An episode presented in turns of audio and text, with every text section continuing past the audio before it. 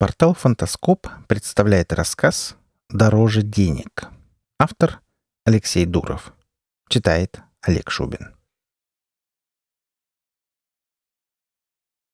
Первый раз в жизни Ян встретился с настоящим, живым и назвездным торговцем, и тот оказался неправильным.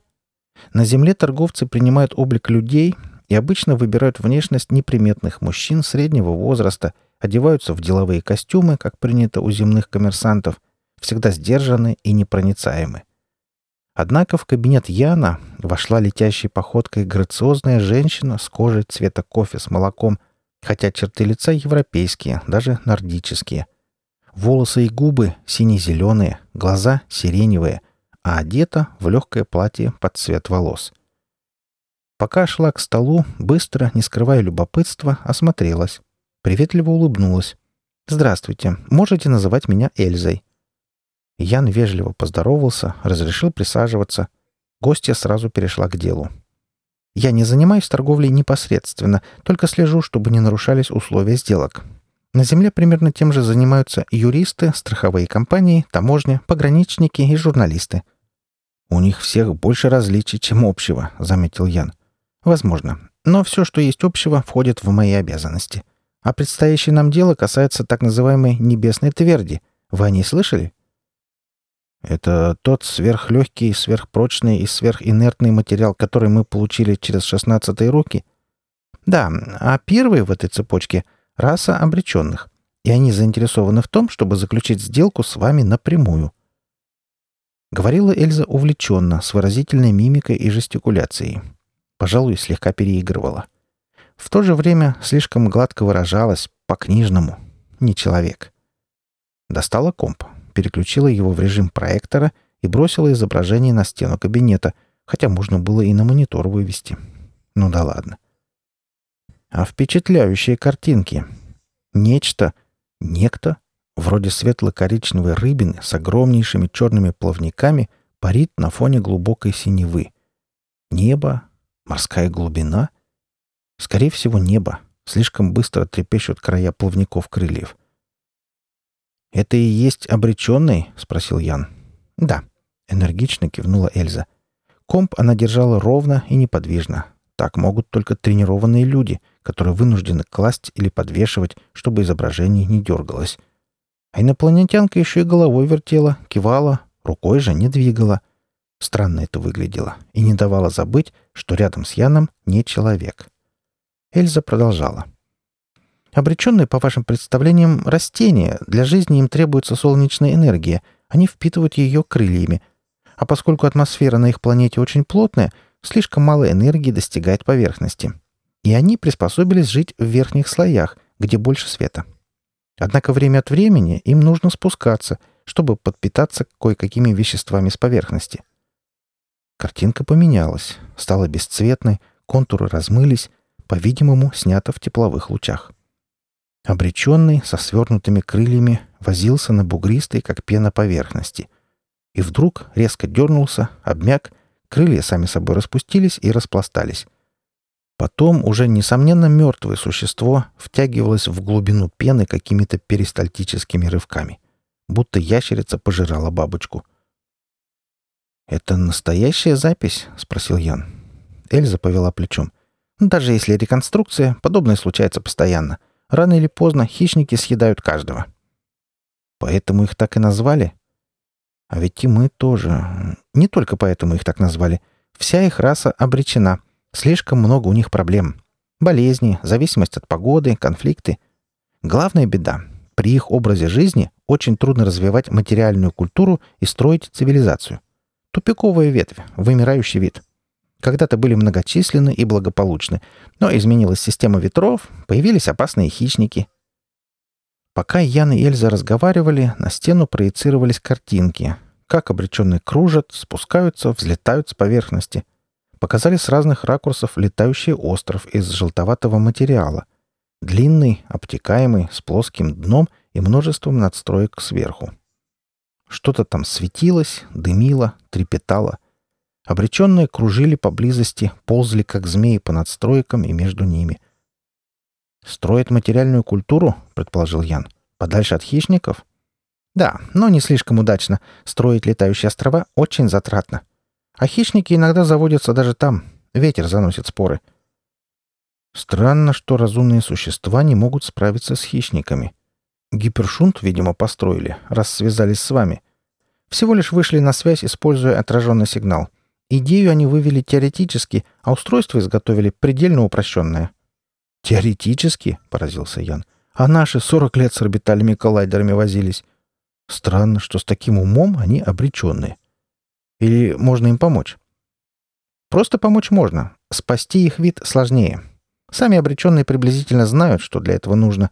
Мы можем кое-что подсказать, но потребуются немалые усилия. Чтобы действительно спасти их расу, нужно действовать в нескольких направлениях одновременно. Нужны исследования, новые технологии, производство. Например? Например, в мире обреченных очень агрессивная атмосфера. Обычные земные материалы там не выдержат. То есть нужно разрабатывать новые и запускать их в массовое производство. А ведь потребуется много земных машин, роботов на первых этапах. «Ради небесной тверди мы уж расстараемся», — заверил Ян. «В этом и проблема. Обреченные не знают, можно ли вам доверять. Спасение их расы — дело долгое. И есть ли гарантии, что земляне не бросят его наполовине? Или едва начав? Откажутся от небесной тверди или найдут более выгодное дело. Или обманут. Между тем требуется немало усилий, чтобы добывать небесную твердь, и если они будут потрачены зря, гибель народа обреченных приблизится. Они рискуют много больше вашего. А вы? Какая ваша роль? Мы проследим, чтобы условия сделки выполнялись. Интересно, как? Прекратят торговать землянами, если те вдруг откажутся спасать обреченных. Поневоле задумаешься, стоит ли ввязываться. «И часто такие проблемы с доверием», — покачал головой Ян. «На первых порах всегда. Ваш с обреченным случай не самый сложный, поскольку им есть чем расплатиться с вами. Но гораздо чаще бывает, что нечем, хотя есть товар на продажу. Простой пример. Огненным призракам нужны энергоконструкты, которые делают пустотники. Землянам — микроволокна огненных призраков — Пустотникам — земные ракеты. Представьте, что пустотники вам предложат «дайте ракеты, а за это получите микроволокна от огненных призраков». Вы бы поверили? «И тут являетесь вы», — добродушно усмехнулся Ян. «И что мы можем сделать? Если бы торговцы предложили вам «дайте нам ракеты, мы ими расплатимся за конструкты, на которые выменим микроволокна и отдадим вам», вы бы поверили? В данном случае удалось организовать торговлю потому, что пустотники уже имели с нами дело и доверяли. Повезло всем нам.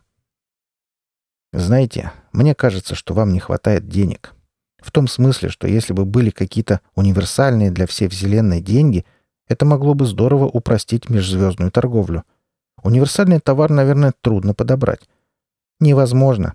Товар, нужный трем расам сразу, и то редко встречается. А небесная твердь?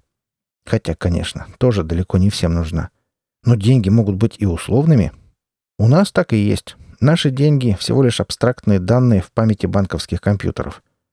Раньше были бумажки, до того золото, из которого можно было делать разве что украшения. А ведь золото было универсально для всей нашей цивилизации. Деньгам тоже нужно доверие. И то правда. Но вам обреченные доверяют? Чем вы заслужили? Обреченные общались с другими расами через гипершунт и выяснили, что все цивилизации, с которыми мы ведем торговлю, процветают, даже очень древние. Ведь гибель цивилизации далеко не редкость. Да, нам такого доверия не заслужить. Если они такие недоверчивые, то странно, что выбрали нас. Или это вы нам так доверяете?» Эльза проговорила тихо, как будто заговорщицки.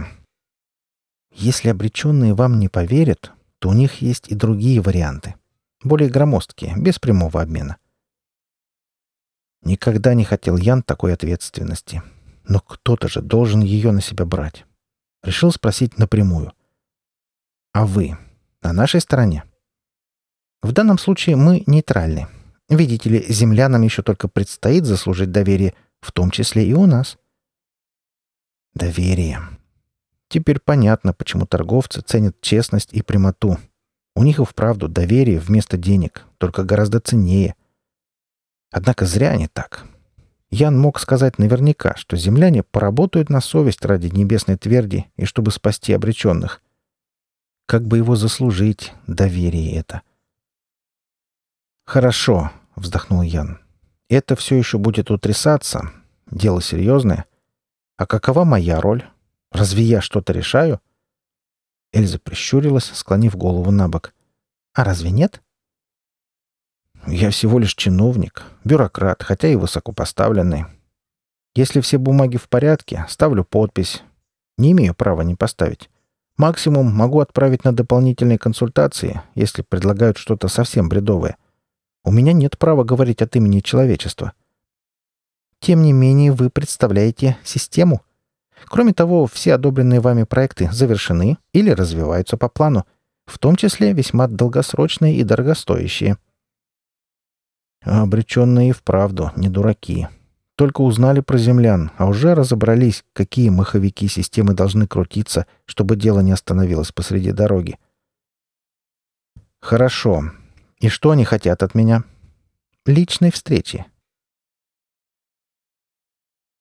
И вот Ян и Эльза стоят на платформе гипершунта посреди знакомого по многочисленным передачам большого зала с путаницей светящихся спиралей на стенах и гроздями параболоидов на потолке — в самом центре зала, на гладком белом полу, стеклянисто поблескивает возвратка, черная полусфера с торчащим вверх рычагом. Ее тоже отправят в мир обреченных.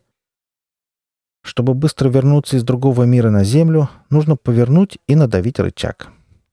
И человек, и торговка-инопланетянка были в скафандрах. Еще по пути сюда Ян спросил, зачем оно надо Эльзе.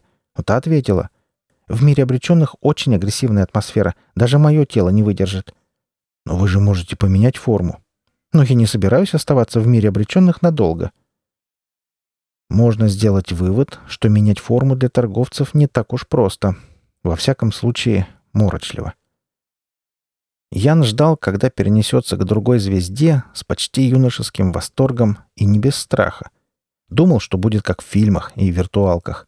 Все вокруг и даже пол внизу расплывется до аморфной мглы, на долю секунды наступит невесомость, а потом проявятся, как при наведении на резкость, пейзажи или интерьеры чужого мира. Но всего лишь наступила темнота, будто свет выключили. Впрочем, короткая невесомость была, и сила тяжести уменьшилась раза в полтора, и пол стал подрагивать, и ветерок подул. Что за невезение? Первый раз в жизни шунтировался к инопланетянам, а там ночь непроглядная. Хорошо автоматика скафандра быстро сориентировалась, и, превратив стекло гермошлема в экран, вывела на него картину с внешней камеры в тепловых лучах. Ян с любопытством завертел головой. «Ага, это летающий остров, знакомые обтекаемые надстройки вокруг. Большие. Если прикинуть масштаб, то обреченные — настоящие гиганты в сравнении с людьми. Много мелких подробностей, вроде орнаментов из треугольников или тонких спиц, торчащих из стен тройками и других трудноописуемых штуковин. А где же сами хозяева? «Почему нас не встре...» — начал было Ян, но Эльза громко выкрикнула. «Уходим!» Она уже тянулась к рычагу возвратки. Не успела.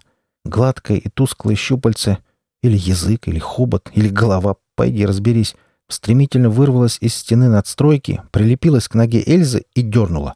Та попыталась ухватиться за какой-то прутик, он легко порвался. За какую-то секунду Эльзу несколькими рывками притянула вплотную к стене, из которой лепестками странного цветка выдвинулись не то короткие толстые щупальца, не то губы, обхватили скафандр. Ян — альпинист, приучен в критических ситуациях действовать не раздумывая, так что сорвал с пояса первый, что попалось под руку — Удачно. Это был арбалет, стреляющий якорьком на леске. Хорошо знакомое альпинистское снаряжение. Вскинул, выстрелил, и опять повезло. Якорек попал Эльзе в шлем. Не пробил, разумеется. Сейчас скафандры прочные. Зато Эльза ухватила леску и быстро намотала на руку. Ян спешно привязал другой конец рыбацким узлом к ближайшему столбику. Едва закончил, как леска натянулась почище любой струны или тетивы. Выдержит ли леска? Надежен ли столбик? — а Эльзу затянуло вглубь стены уже по пояс. Инопланетянка вообще ничего не делала. Замерла с вытянутой рукой, к которой примотана леска. А земная женщина кричала бы, сопротивлялась. Да и мужчины поактивнее себя вели бы. Все это промелькнуло в голове Яна, пока бежал на помощь, плохо представляя, что же делать. Едва вспомнил о пристегнутом к колени ноже, выхватил его и всадил в губу хищника. Лезвие застряло, но со второго рывка выдернулось легко. Вибрация клинка включилась. Ян ударил еще раз, потом полоснул, потом всаживал нож и кромсал. Летели брызги и ошметки. Где-то с десятого удара губа ослабла и резко втянулась в стену. Ян набросился на другую губу, ударил раз, второй. Когда замахивался для третьего, Эльза вдруг вылетела из глотки хищника, как пробка из бутылки шампанского, и улетела по пологой дуге, все так же не шевелясь. Надо было самому убираться, но не пробежал Ян и пяти метров, как что-то ухватило за ноги и мощно дернуло. Упал, попытался воткнуть в поверхность нож, но дернуло еще раз. И Ян обнаружил, что торчит из стены по пояс, а губы хищника уже обхватили по грудь. Еще рывок, и ничего не видно. Двигаться невозможно. Включилась какая-то защитная система скафандра, и он совершенно отвердел. На скафандр сейчас вся надежда. На устойчивость его оболочки к самым агрессивным средам. Да и Эльза должна прийти на помощь. Обреченная. Вдруг раздалось жужжание, очень похожее на звук пилы или фрезы. Оболочка скафандра завибрировала где-то на животе. На стекле перед глазами замелькали тревожные формуляры. Голос встроенного компьютера в панике забормотал про нарушение целостности и возможную разгерметизацию. Ян в ужасе попытался дернуться. Естественно, ничего не вышло. Может быть, и закричал. Покрылся ледяным потом. Автоматика скафандра тут же включила режим сушки и обогрева, чтобы, значит, Яну комфортнее было умирать. Ощутимо кольнуло в бедро, и ужас отступил. Видимо, успокоительное какое-то впрыснулось. Вдруг жужжание стихло. Ян почувствовал, что медленно опускается в какой-то густой среде. «Вы целы?» — раздался в наушниках тревожный голос. По интонациям вроде Эльза, но тембр ниже, и Казалось, будто несколько человек говорят хором. «Да, только двигаться не могу», — ответил Ян. «Скафандр отвердел». «Вы можете отключить режим высшей защиты. Хищник уничтожен». Ян, назвав номер скафандра, распорядился. Ему ответили надписи на стекле экране. Режим будет отключен после ликвидации внешних повреждений, что и произошло через несколько секунд. Потом Ян пробирался на ощупь, Вывалился из стены вместе с волной не то слизи, не то грязи. Первым делом расчистил стекло, но все равно ничего не видел. Потом догадался, что очищать нужно глазки камер на шлеме. Осмотревшись, увидел в стене надстройки несколько здоровенных круглых дыр. Из них вытекала слизь. И Ян был весь в слизи, хотя счищалось легко. Поверхность скафандра очень инертная, ничто к ней не липнет. А где же Эльза? Скафандр ее лежал, где упал — Рука была все так же вытянута и шевелился от ветра. То есть внутри пусто. «Эльза, вы где?» — спросил Ян. «На восемь часов». Стало быть, поменяла форму, как торговцы умеют. Ян повернулся. Увидел много чего необычного и незнакомого, однако инопланетянку узнал сразу. Что-то вроде объемной снежинки с кривыми иглами, размытое и мельтешащее.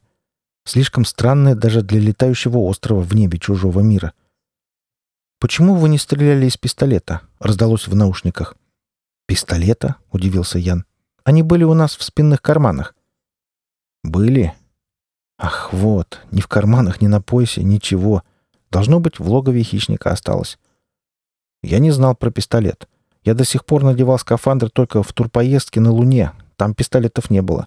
А сейчас меня инструктировали по-быстрому». В комплект исследовательских скафандров входит оружие, как правило — Неужели вы не интересовались? Столько всего в мире интересного. А он подействовал бы против хищника. Хотя нож подействовал. А если бы вас задел?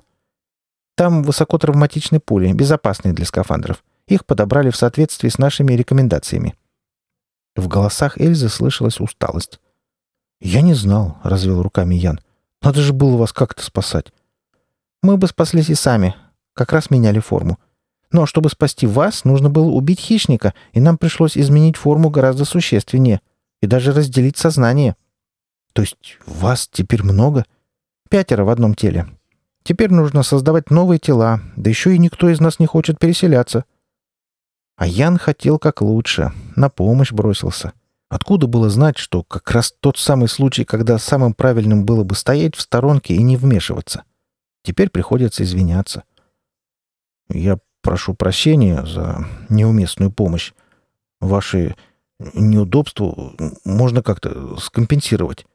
Вас не в чем винить. Наоборот, вы рисковали собой ради чужого вам существа. А наше неудобство — дело житейское. Так и сказали. Снежинка пошевелилась. Ян как-то догадался, что нужно смотреть вверх. А вот и обреченные. Кружат на приличной высоте крылатые рыбины. Даже с такого расстояния понятно, что огромные. «Все земляне будут вести себя так же, как вы?» — спросила Эльза. «Трудно сказать. В наше время такие вот критические ситуации редко случаются. Но я, все же бывший альпинист, привык отвечать за напарника. Кроме того, в систему кого попало не берут, чтобы коррупция не разрослась. Вроде бы помогает. Ян указал на снижающихся обреченных. Так они испугались хищника и удрали? По всей видимости. Сейчас расспросим подробнее. Кривые иглы снежинки произвели какой-то слаженный жест, и один из обреченных спикировал вниз. Ловко сел в шагах в двадцати от Яна, свернул крылья. Действительно большой, со слона — и почти наверняка не обреченный, а инопланетный торговец в подходящей для здешних условий форме. Слишком резко двигается. В показанных Эльзе фильмах местные жители были медлительнее и грациознее. Обреченные действительно сбежали, обнаружив сформировавшегося хищника на летающем острове, зазвучало в наушниках. Нужно было вас предупредить, но настроить для этого гипершунт не успевали. Оставили надписи, однако их не видно в инфракрасном диапазоне. Обреченные этого не учли. Они думали, что вы воспользуетесь искусственным светом. То есть не такие уж они умные. Почему-то это Яна обрадовала. Бывшая Эльза передала «Нам нужно посовещаться». Пока торговцы-инопланетяне что-то там обсуждали, Ян счищал остатки слизи, выгребал ее из карманов. Вскоре услышал. «Мы решили, что вам можно доверять. Это знак доверия, он теперь ваш. От снежинки отделилось крохотное темное облачко с вишню размером, очень размытое, мерцающее. Оно подлетело к Яну и зависло. «Вы можете им управлять», — инструктировала бывшая Эльза. «Мысленно прикажите ему двигаться». Ян попробовал. Удалось легко и просто. Куда хотел, туда и гнал странный подарок.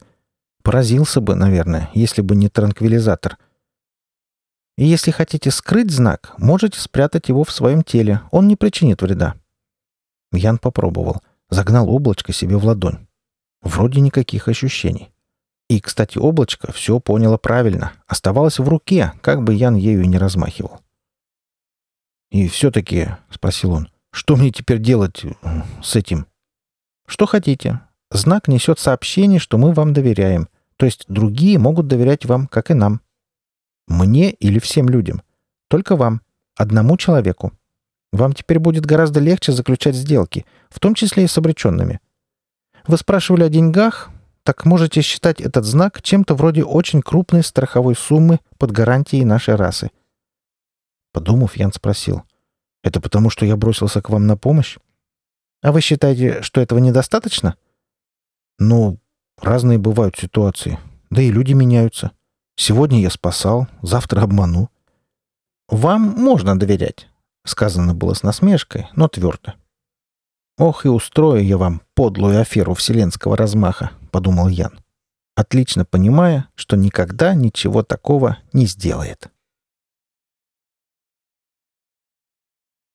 Вы слушали рассказ «Дороже денег». Автор Алексей Дуров. Читал Олег Шубин.